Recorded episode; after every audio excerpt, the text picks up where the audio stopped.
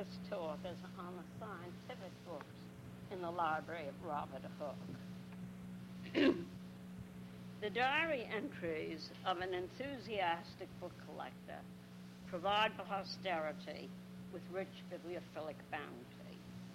The journals of the eminent restoration scientist Robert Hooke serves a dual purpose. From the pages of his extant diaries, kept intermittently from August 1672 to August 1693, emerges the lean, hunched, pale-faced Hooke, his lank, dark brown hair draped over his shoulders, his clear hazel eyes intent upon a recent edition of Euclid, a relation of the New World, Kepler's harmonics.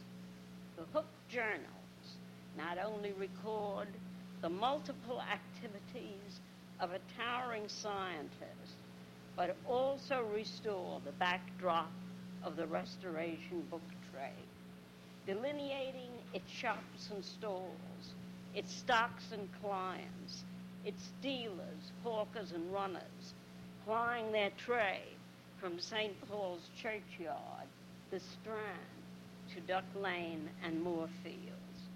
From the purchases recorded by Hooke, a notable collection emerges, holdings rich in the sciences of the present and the past. A library, hitherto neglected, one most deserving of study and appreciation. Hooke's diaries reflect the personality and manifold interests of this man of genius. All the entries are laconic, seldom indicted with rhapsodic prose. They indicate that Hooke was not just a stupendous scientist, bent solely upon research and invention, observation and experiment, but also a man who enjoyed the amenities and diversions of his age, its society, its food, its luminaries. He was a frequent habitué of the London taverns, the Bear, Charles and Exchange Alley, the Crown, the Grecian Coffee House, the Queen's Head. He dined frequently with Boyle, Wren, and Sir John Hoskins, future president of the Royal Society. He attended the music house, walked with Lord Sarum and Delamere, in St. James's Park, where he paused to chat with the Duke of York. Although he constantly complained of a variety of ailments, from a gaseous gut to a whirling head, he consumed countless cups of chocolate. He attended the theater with Wren, playing three, paying three shillings for a performance of The Tempest, later viewing a production of Antony and Cleopatra. He passed part of an afternoon at St. Bartholomew's Fair, where he saw a fellow walk on stilts 12 feet high. He noted that the bells of London rang until 3 a.m. after the coronation of William and Mary. With his fellow academicians, he discussed the Northwest Passage, flying, the telescope, California, and the River Gambia. He attempted to use a pair of china eating sticks. He punctually pursued his role as curator of experiments of the Royal Society. As surveyor of London, he helped rebuild the fire-stricken metropolis. In his free time, this most erudite gregarious, occasionally cantankerous scientist searched the London bookshops and amassed a most impressive collection which reflects the depth of inquiry, the fertility of his remarkable mind. Robert Hooke was born at Freshwater on the Isle of Wight in July 1635. His biographer, Richard Waller, describes him as very infirm and weakly, very weak to any robust exercise.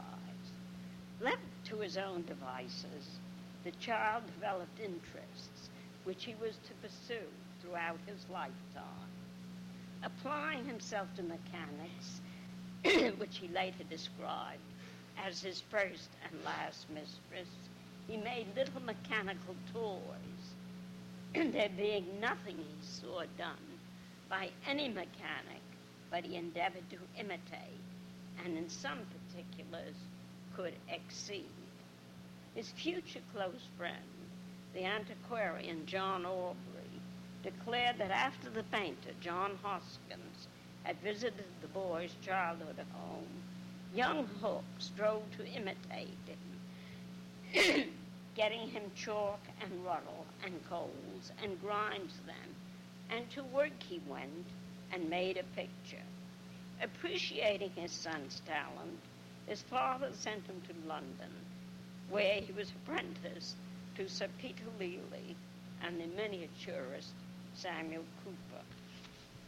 Hooke remained with Lely for only a short time, manifesting early symptoms of his future hypochondria. He complained that the smell of paint made him giddy.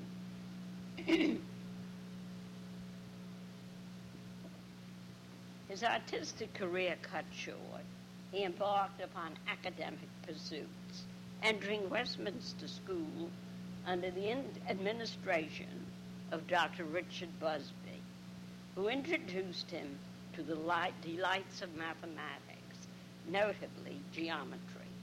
According to Waller, Hooke mastered the first six books of Euclid within a week.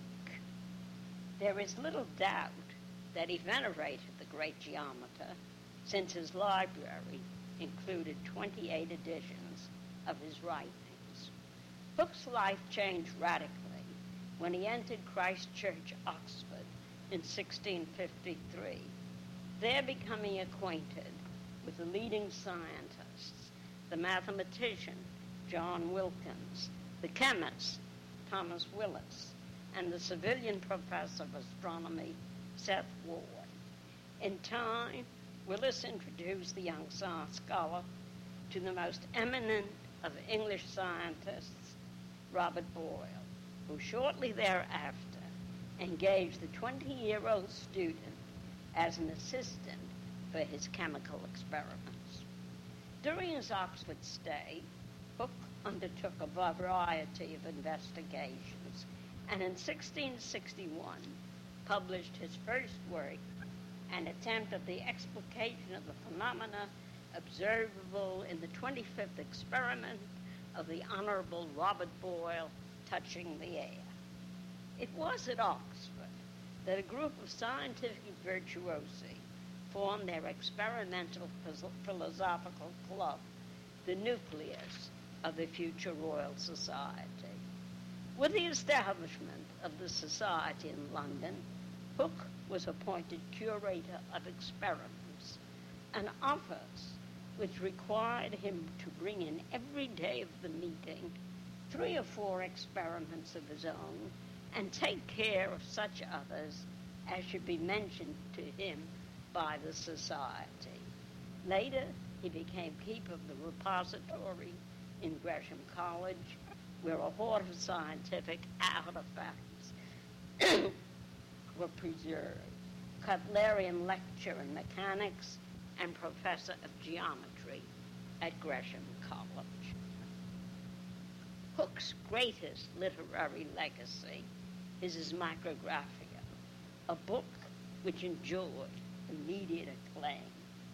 Referring to its publication, Pepys wrote, Hence to my booksellers. At his binders saw Hooke's book of the microscope which is so pretty that I presently bespoke it. Enthralled by its contents, the diary sat up until 2 a.m. reading Mr. Hooke's microscopic observations, the most ingenious book I ever read in my life. Sir Geoffrey Keynes regards the Micrographia among the most important books ever published in the history of science. Hooke's boyhood facility in applying chalk and ruddle was aptly put to use upon his appointment in October 1666 as one of the city surveyors after the disastrous fire of London, which had consumed about 13,000 dwellings, 80 churches, 24 of the company's halls, among them that of the stationer's company. The newly appointed surveyor refers frequently to his role, which involved the taking of views, sites, and prospects throughout the destroyed city. Hooke assisted in the rebuilding of Christ Church and Hospital and Bedlam in Moorfields. As surveyor, Hooke helped restore the prostrate metropolis. In his daily rounds, he became familiar with the owners of surviving shops, among them booksellers, some of whom, of course, he had known and patronized before the disaster. The book collector, Robert Hooke, eager to vary his daily routine, dropped in at a coffee or ale house, or perhaps visited a bookshop where he might find another title for his superb library begun years earlier. The Hooke collection, at the time of its owner's demise in 1703, encompassed well over 3,000 titles, of which more than half relate to materia scientifica. The library of Robert Hooke, long neglected, is now restored to its rightful place among the important book collections of the Restoration. The titles of the books, prints, and maps that the curator experiments acquired almost daily during his surveyorship and earlier rambles through St. Paul's Churchyard, the Strand, Bun Hill, Duck Lane, and Moorfields, along with the purchase of a new beaver hat, silk stockings, a bottle of claret, Virginia tobacco, are entered in his extant journals. Hooke died intestate at Gresham College on 3 March 1703. His library was purchased by the bookseller Richard Smith, who on 23rd April put the collection up for public sale at the Inner Walk and Exeter Exchange in the Strand. Smith apparently believed that books and ancillary material associated with the illustrious scientist would attract a larger audience, and hence prepared a catalog entitled Bibliotheca Hookiana, etc., etc., etc. Copies of the catalog, priced at sixpence, could be obtained directly from Smith as well as from Mr. Teo at the General Post Office in Charing Cross, Mr. Hartley near Middle Row, Holborn, and Mr. Strahan over against the Royal Exchange. Smith's pedestrian dull listings of authors, titles, and imprints, often carelessly cited, are immediately metamorphosed when they are matched with the original entries in Hooke's journals. The Bibliotheca Hookiana is invested with a new aura. Its entries now come alive when they are identified as the texts hunted by Hooke in his daily rounds at the shops and stalls of the West End, Fleet Ditch, Ditch, Fleet Fish Street Hill, Shoe Lane. The Hooke auction catalog no longer remains another dry as dust catalog, but a glowing testimony to the enthusiasm of an outstanding bibliophile and scientist. Although Hooke had little to do with Richard Smith, this gentleman was fully aware of the stature of the late owner of the collection to be sold. In a foreword to the catalogue, he accurately described the bookish activity of Robert Hooke, late Fellow of the Royal Society of London, which for many years he had been on all occasions collecting at home and been assisted by his friends abroad. The late Robert Hooke may have been only casually acquainted with the buyer of his library, but he well knew the gentleman who would auction his beloved collection, Mr. Edward Millington. The garrulous John Dunton has described Millington as a man of remarkable elocution, wit, sense, and modesty.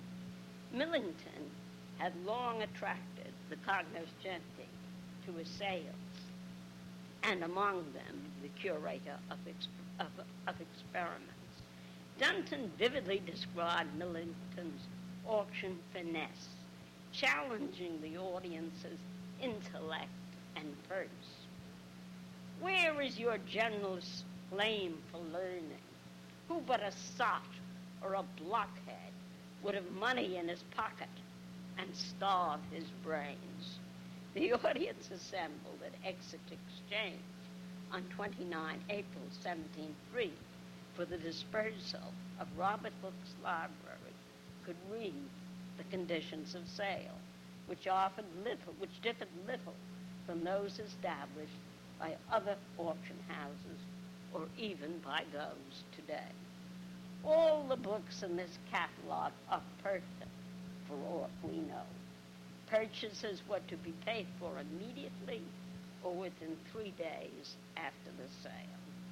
The books were to be viewed two days prior to the beginning of the sale, and Mr. Smith promised to execute bids for all gentlemen unable to be present. The Bibliotheca Hookiana, a catalog 57 pages in length, including an appendix, lists over 3,000 items exclusive of almost 200 books listed by Hooke in his diaries. Since there are sizable gaps in the journals, it is impossible to arrive at an accurate estimate of the scientist's holding. But one may conclude from Hooke's almost daily acquisition of books that the original complete collection approximated 4,000 works.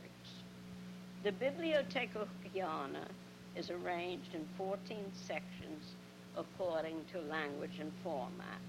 Latin text in folio, quarto, octavo, duodecimo. English, French, Italian, and Spanish books in like manner. Although scientific works predominate, Hooke, a man of many parts, also collected Bibles, bibli- biblical commentaries, lettres, and history. in his preface to the Bibliotheca Hookiana, Richard Smith had referred to Hooke's myriad interests. For the arrangement of his subject holdings, the curator of experiments had acquired and studied texts in library methodology and bibliography. John Dury, the Reformed Library Keeper. Gabriel Naudé, Instructions for the Erecting of a Library, translated from the French into English by his fellow academician, Sir John Evelyn. In addition, book on Philippe Labbe's Bibliotheca Bibliothecarum, Johann Lomeier de Bibliothecis, the Sieur de Gallois, Traité des plus belles bibliothèques de l'Europe, represented among library catalogues are those of Pierre Borel, Heinsius, and Charles Sorel. Bibliographical compilations by the Prussian Cornelius à Beughem include his Bibliographia Mathematica, a work of singular importance for the Hooke collection which comprised over 300 mathematical texts.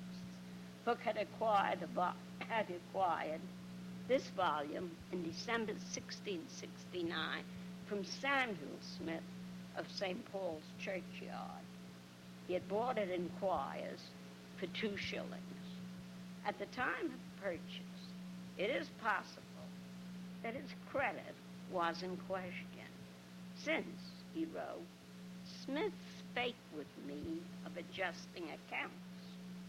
Hooke's bibliographies included two editions of Johannes van der Linden, the Scriptis Medicis, a work of importance for the identification of its owner's many maladies. Hooke's giddiness, headaches, nausea, phlegm, stomach pains, catarrh of the nose and throat, stiffness, and melancholy. Allied with library manuals and bibliographies were texts on the history of printing and publishing biography. Book on Jean de la Caille, Histoire de l'Imprimerie, and the lives of the Parisian scholar publishers, the Estiennes by Almeloveen. Hooke's first and last mistress, McCadden, lured him to the premises of the type founder and bookseller, Joseph Moxon, with whom he discussed printing techniques cutting borders and letters for a press in copper. Diary entries allude to the scientist's contrivance for printing books and the marbling of paper. Occasionally he spent time with Philip Barrett, a quasi-stationer in Moorfields, who experimented in the manufacture of ink, gilding, and dyeing. Hooke refers to a visit to this gentleman to view printers' black and varnishing, which he considered very fine. Messrs. Dury and Naudé proffered guidelines for library arrangement. Hooke himself refers to the arrangement of his books. Kept in, ranged, and cataloged library, mended shelves, and ranged books. Like other collections, the Hooke holdings were classified according to format, ranged some folios.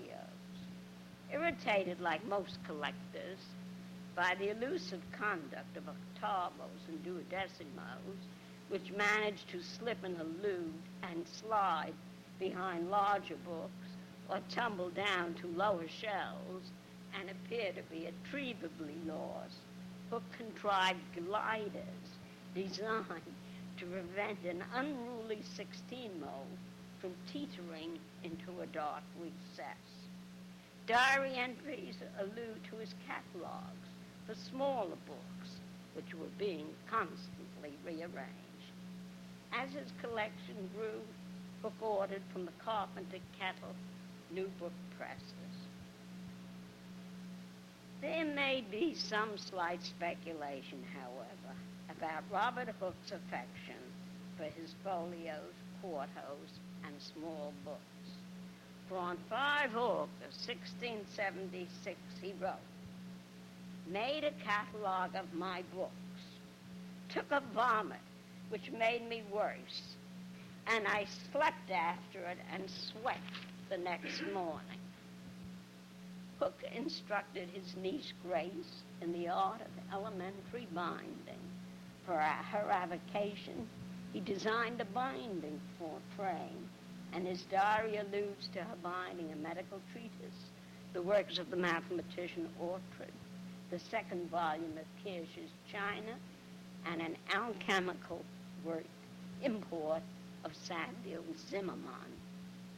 Trained in the scientific method, Hooke studied trade and auction catalogs. Visiting his good friend John Martin of the Bell, he perused the catalogue of the alchemical specialist William Cooper of the Pelican. At the shop of Samuel Smith, he studied an issue of the term catalogue, the yearly survey of new publications, the forerunner of our very own books in print. He spent time at Tom's Coffee House reading through the catalogue of the upcoming Boyle auction, which included the library of the arms painter Sylvanus Morgan. Like the most sophisticated collector and antiquarian bookseller, Hooke preserved his auction catalogs. A diary entry of 18 August 1689 states, ranged auction catalogs. Hooke, familiar with a large number of the London stationers' corps, was always eager to meet an outsider. Hearing that Daniel Elzevir of the great Amsterdam firm was in town, he arranged to meet him at Aldersgate. Hence, it is not at all surprising that among his trade holdings was a copy of the stout octavo Catalogus Librorum Quim Bibliopolio van Elzeviri Denali's extant. The majority of the books acquired and so carefully housed by Hooke were printed during the 16th and 17th centuries. The collection includes, in addition, four inconarbules, Antonius Andreae, Vicenza 1477, Albumassa 1489, The Mirror of the World, printed by Caxton at Westminster, 1490, and Julius Firmicus Venice, 1499. In his preface to the Bibliotheca Hookiana, Richard Smith referred to Hooke's large, if not complete, collection of mathematical books in all languages and volumes. The aforesaid 28 editions of the writings of Euclid. The collection comprised, among others, the mathematical treatises of Tycho Brahe, various works of Cardan, acquired at the shop next to the Blue Anchor in Duck Lane for two shillings, Descartes' geometry, Kepler's logarithms, which he had taken from Mr. Pitt at two shillings not paid, the mathematical writings of his colleagues Oughtred, Wallis, and the Principia Mathematica of his greatest rival, Sir Isaac Newton. As a boy, Hooke had displayed a keen interest in astronomy, later becoming absorbed in the design of astronomical instruments. The Hooke telescope became the envy of English and foreign astronomers. His library included over 200 astronomical treatises among them the writings of several of the Arabic masters. A diary entry of 13 February 1672 reads, Bought Copernicus near Tower Hill, three shillings. Actually, Hooke had acquired the second edition of the De Revolutionibus Orbium Coelestium, Basel, 1566. Other notable astronomical holdings comprise four works of the Königsberg astronomer Regiomontanus, three of Tycho Brahe, four of, and four of Galileo. In May 1673, he noted that he purchased a copy of Galileo's Dialogues of Motion for three shillings, sixpence. Among his specialized holdings were 11 treatises by Rudolf Kepler, including several editions of his commentary on Copernicus. Although Hooke had always maintained that mechanics was his first and last mistress, he owned relatively few works in the field.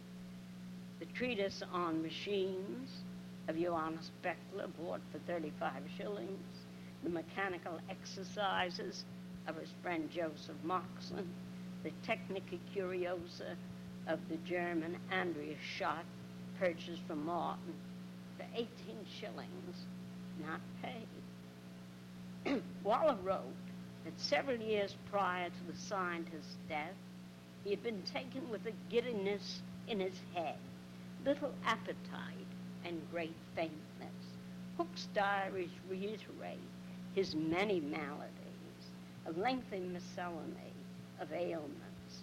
He constantly dosed himself with iron and mercury, senna, aloes, Wormwood, Laudanum, Dulwich Water, and even accepted the theory of a Mr. Wild that the blood of a black cat cured chilblains. The Hooke Library included over 300 texts relating to medical theory, practice, and cures, as well as some pharmacopoeia.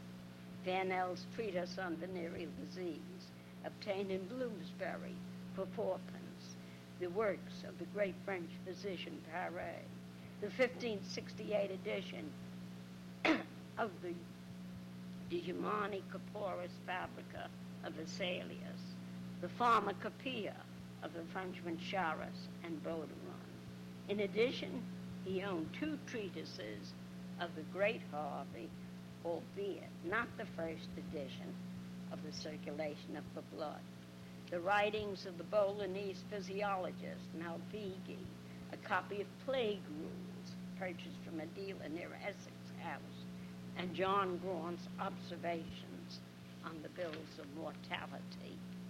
At this time, it is impossible to cite the many texts owned by the curate of experiments in art and philosophy, alchemy, chemistry and metallurgy, botany and zoology, geography, travel and voyages.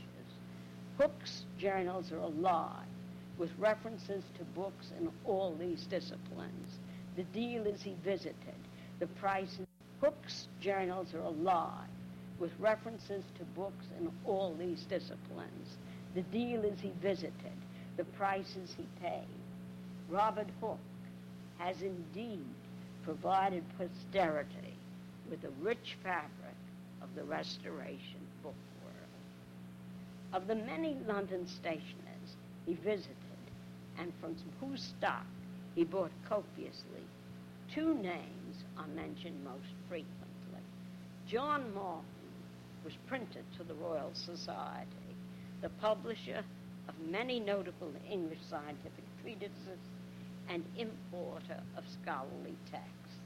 Moses Pitt also published scientific books, and as an admirer of Hooke's cartographical expertise, engaged him as consultant for an ill-starred project. Both men played an active role in the development of the Hooke Library. Shortly after the incorporation of the Royal Society, John Martin of the Bell and his partner, James Allestry of the Rose, were appointed printers to the society. They were to print and vend such books of members, besides catalogs and such other things committed to. In addition to the publication of treatises by Evelyn Willis Graunt, Lister Sprat, and others, they issued two editions of Hooke's Micrographia. Their greatest achievement, however, was the publication of the monthly philosophical transactions of which Hooke was editor from 1679 to 1682. In addition to the publication of the Micrographia, Martin published several other treatises by Hooke. His premises at the Bell were regarded by the scientists as a center for his own bibliophilic whims. Here, Hooke frequently borrowed, purchased considerable material on account, took books on approval, returning them at his leisure, like many of his professional descendants. John Martin coddled the vagaries of his brilliant, eccentric cousin. Hooke's diaries refer to some of his bibliophilic tricks. He purchased a book from another dealer, read it, and suggested to Martin that he exchange it for one of his publications. Nothing doing.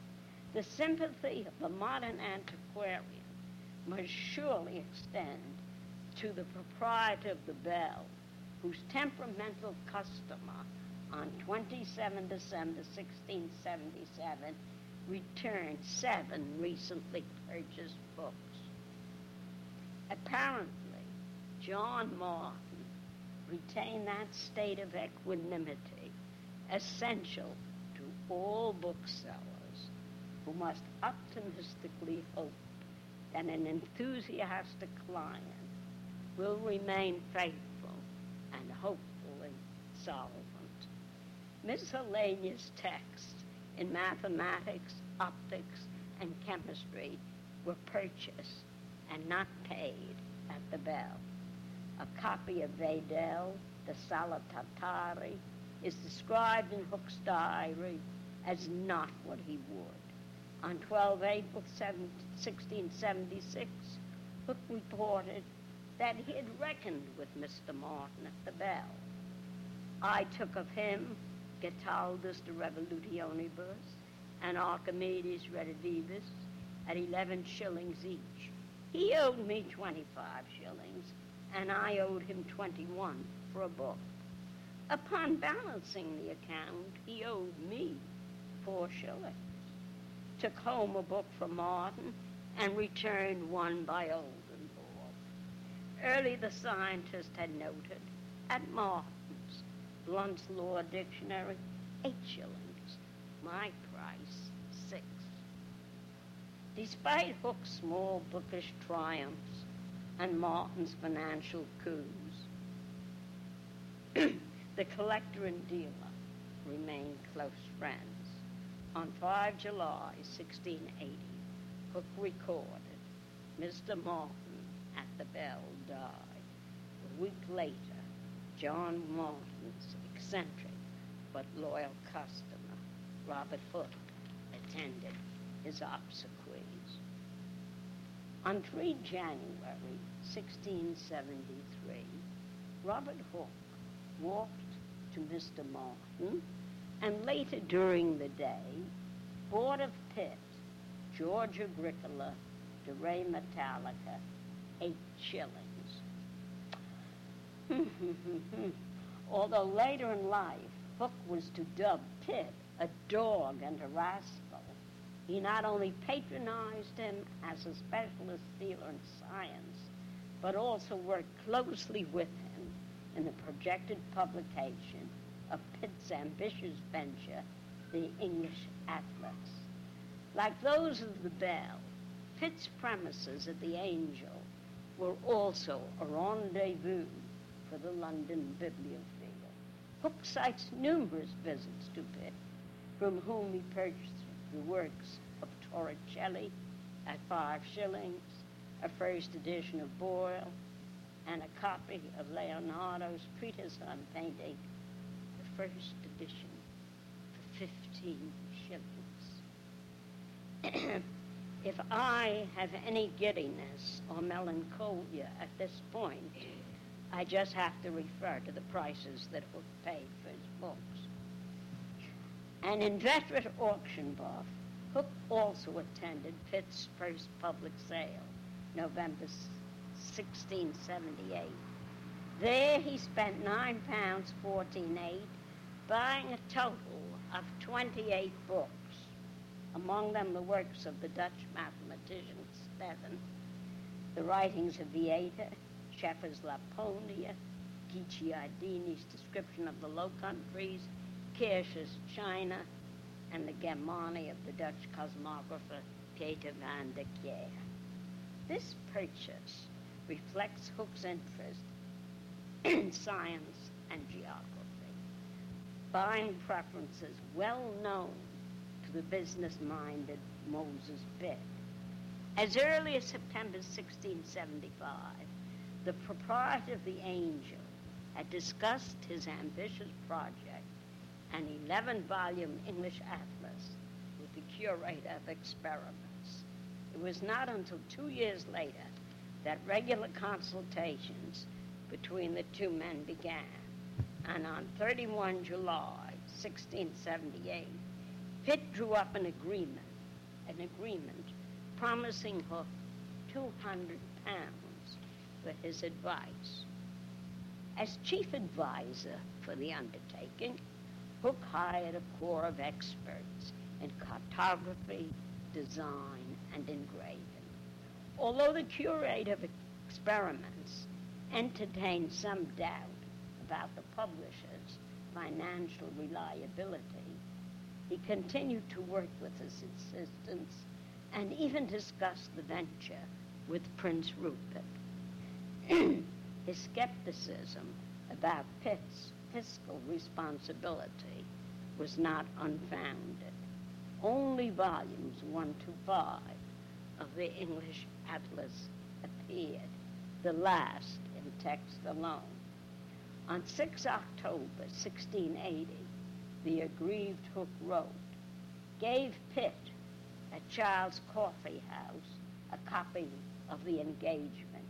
He shuffled off for more time, but promised to pay at Christmas. A brief diary entry of 22 November reads, received from Pitt five pounds five, which two pounds five made seven ten. Gave him a quittance for so much. This was the last money Hooke received of the promised two hundred pounds. Little wonder that he dubbed the proprietor the Angel dog and rascal. The books in the Hooke collection were amassed not only from Martin and Pitt, but also through several other prominent dealers. Robert Scott, Robert Littlebury, Henry Brome of the Gun, and others. But the collector, like all bibliophiles, relished a bargain, and above all, enjoyed the hunt for a good buy and elusive desiderata, maybe a sleeper. Hence, on the prowl, he frequented the less eloquent quarters of London and from time to time saw texts in the stalls and shops of Duck Lane and Moorfields. In his analysis of the Restoration book trade, John Dunton writes, It would be tedious to go through all Cheapside, St. Paul's Churchyard, Little Britain, and Duck Lane to describe every man, woman, and sucking child, bookseller, auctioneer, stitcher, hawker. Although Hooke and his fellow academician Samuel Pepys visited Duck Lane, neither specified the name of a single dealer in this concentrated warren of shops. Hooke alludes to Duck Lane at first shop, at second shop, at third shop. The impression is given of a jumbled assortment of books sold by dealers who had met adversity, perhaps through plain hard luck, the plague, or the fire. Through an analysis of Dunton's listing of the Duck Lane denizens, the identities of several of the dealers can be established. Thomas Shrewsbury is described by Dunton as a man acquainted with all books that are extant in any language.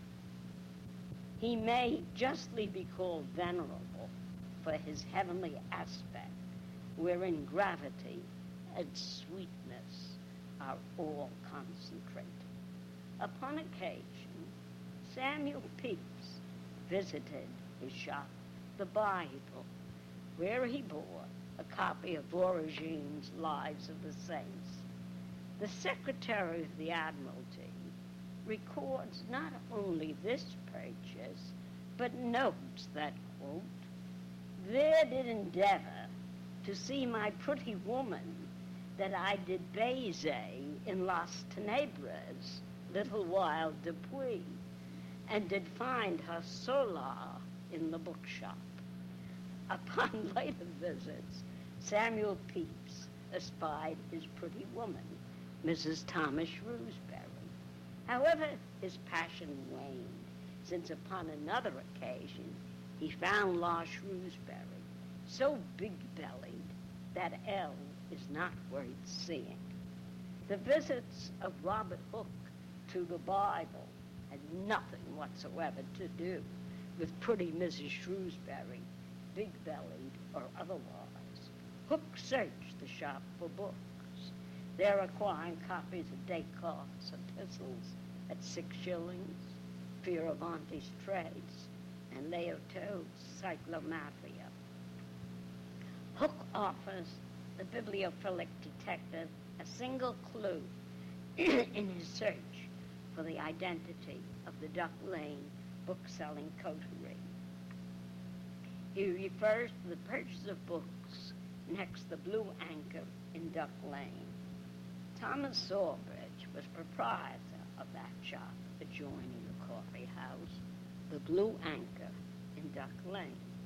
Here Hooke picked up copies of the writings of the botanist Charles Nephews and several mathematical treatises of Cardano. the eager collector mentions a sizable Duck Lane coup, where on 24 August 1675 he purchased 16 books, all in octavo, for two shillings, sixpence. A lot, which included Bacon on life and death, his history of wind, the horological treatise of the French scientist Oronce Finé, and many others. Robert Hooke certainly knew a bargain. The bookish aspects of Duck Lane are reanimated in a diary entry of 11 December 1678 when he visited three shops, there acquiring a written map, the treatise of the mathematician Oughtred, and a copy of Napier's logarithms.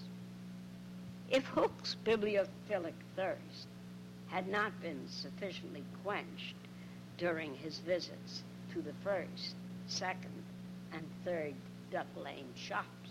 He could easily have slipped through Aldersgate to Moorfields near Moorgate and London Wall, an area which during the reign of James I had been converted into an attractive recreation center studded with some shops and alehouses. It was in Moorfields that Robert Hooke city surveyor, rebuilt Bedlam, and during his leisure time visited its shops and stores. Like Duck Lane, Moorfields appealed to the less affluent bookseller who had also come on hard times. Their stocks, similar to those of the, their Duck Lane colleagues, largely second-hand and antiquarian, having little appeal to the snob collector interested in a recent play and a chic novel. Hooke's later diaries indicate frequent visits to Moorfields, where an unsuccessful bag is indicated MF0. Like the booksellers and small publishers of Duck Lane, the proprietors in Moorfields, with the exception of the art specialist Robert Pryke remain unidentified by Hooke. The casual attitude of the Moorfields dealer toward his stock is suggested in two terse book diary entries. In MF, I saw 100 of Mr. Boyle's High Dutch books lie exposed on the rails. In other words, they were out in the open on boxes. Till 11.30 in Moorfields saw many of Mr. Boyle's German chemical books. The library of Robert Boyle, like that of Hooke, was eventually sold at auction, but a part had apparently been purchased by a Moorfields dealer. While rebuilding Bedlam, Hooke had ample opportunity to drop in at the premises of the art specialist Robert Pryke of the Golden Line. Pryke was the publisher of several notable architectural treatises and building manuals essential to the architect and draftsman occupied with the rehabilitation of London. The Bibliotheca Hookeiana lists the treatises of Vitruvius, Alberti, Beckler, Francini, Mauclerc, and others, some published and others carried in stock by Bright. At the Moorfield shops, he obtained technical treatises for his works in surveying. Certainly, book buying in Duck Lane and Moorfields could be pursued at a more leisurely pace than at any one of the many book auctions which had become the London bibliophilic rage. The first London book auction took place on 30 October 1676 when William Cooper sold the library of the late divine Lazarus Seaman. Hooke does not appear to have attended the sale, although he was well aware of it. In time, he became an enthusiastic auction buff. In his cravat hand, he has left a mem- memorandum of 57 auctions held in and outside of London from August 1686 to August 1689, many of which have remained unrecorded. It was the first Pitt auction sale. The 28 lots were knocked down to Hooke, totaling 914.8. At an auction held the following June, he paid 27 and a half shillings for a copy of Kircher, Mundus Subterraneus. This sale is pertinent for an analysis of the Hooke collection, since on this occasion he purchased a lot seven letters, alas, unspecified by name. One of the few references in his extant diaries to the acquisition of manuscript material. Hooke was a careful auction buyer. He studied the catalogs in advance of the sales and viewed the books.